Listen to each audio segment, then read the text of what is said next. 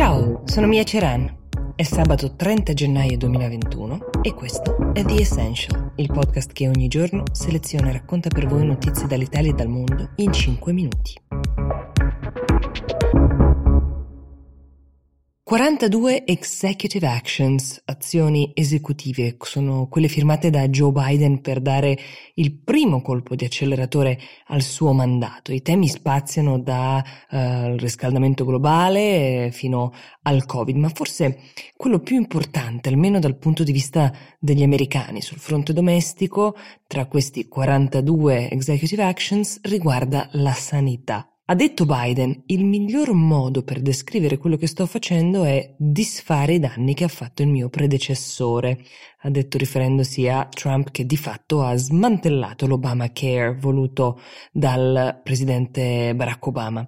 Di fronte a una pandemia che ha fatto un numero di morti molto alto negli Stati Uniti, il fatto che le cure mediche di base, curarsi in un ospedale, fosse accessibile ad una fetta importante della popolazione ha inciso sulla vita e purtroppo sulla morte anche di alcune di queste, magari anche di persone che sono state critiche sull'Obamacare, quella riforma che estendeva un po' questo diritto, ma gravava anche sulle tasche di chi se lo poteva permettere. Riassumo brevemente come funzionava e come presumibilmente tornerà a funzionare. Si parte dal cosiddetto online marketplace. È difficile da spiegare per i non americani ma è una sorta di mercato online di assicurazioni mediche convenzionate con lo Stato, che possono essere coperte in parte o interamente dallo Stato per alcune categorie di persone. Quindi non è che ci sia un'estensione di una sanità pubblica come la intendiamo noi, immaginate il medico di base, il fatto che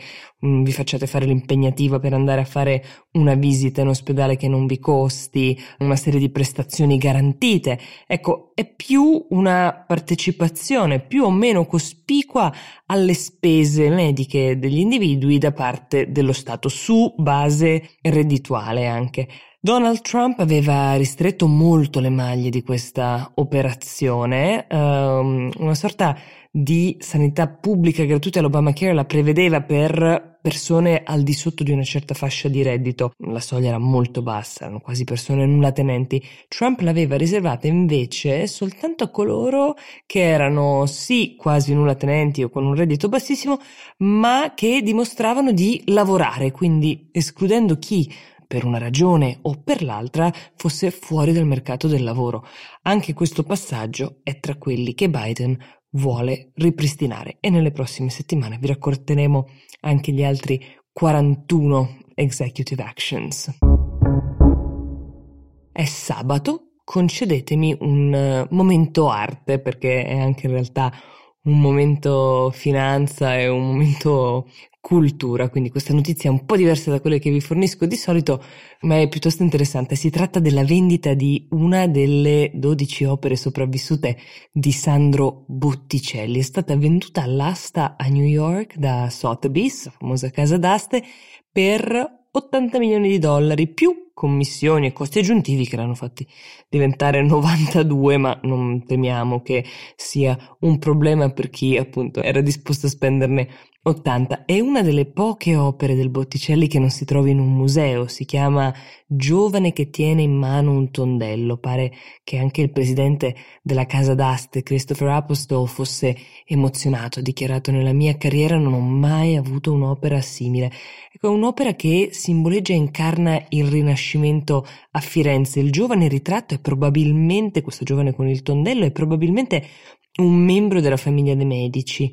Questa opera precedentemente era stata venduta nel 1982 per una cifra all'epoca record che oggi ci fa sorridere al pensiero dei 92 milioni spesi dall'ultimo acquirente. 39 anni fa infatti lo stesso quadro ha fruttato solo un milione di dollari, mentre il record precedente eh, di un'opera di Botticelli lo aveva fatto una sua Madonna con bambino che era stata venduta otto anni fa per 10 milioni e mezzo di dollari.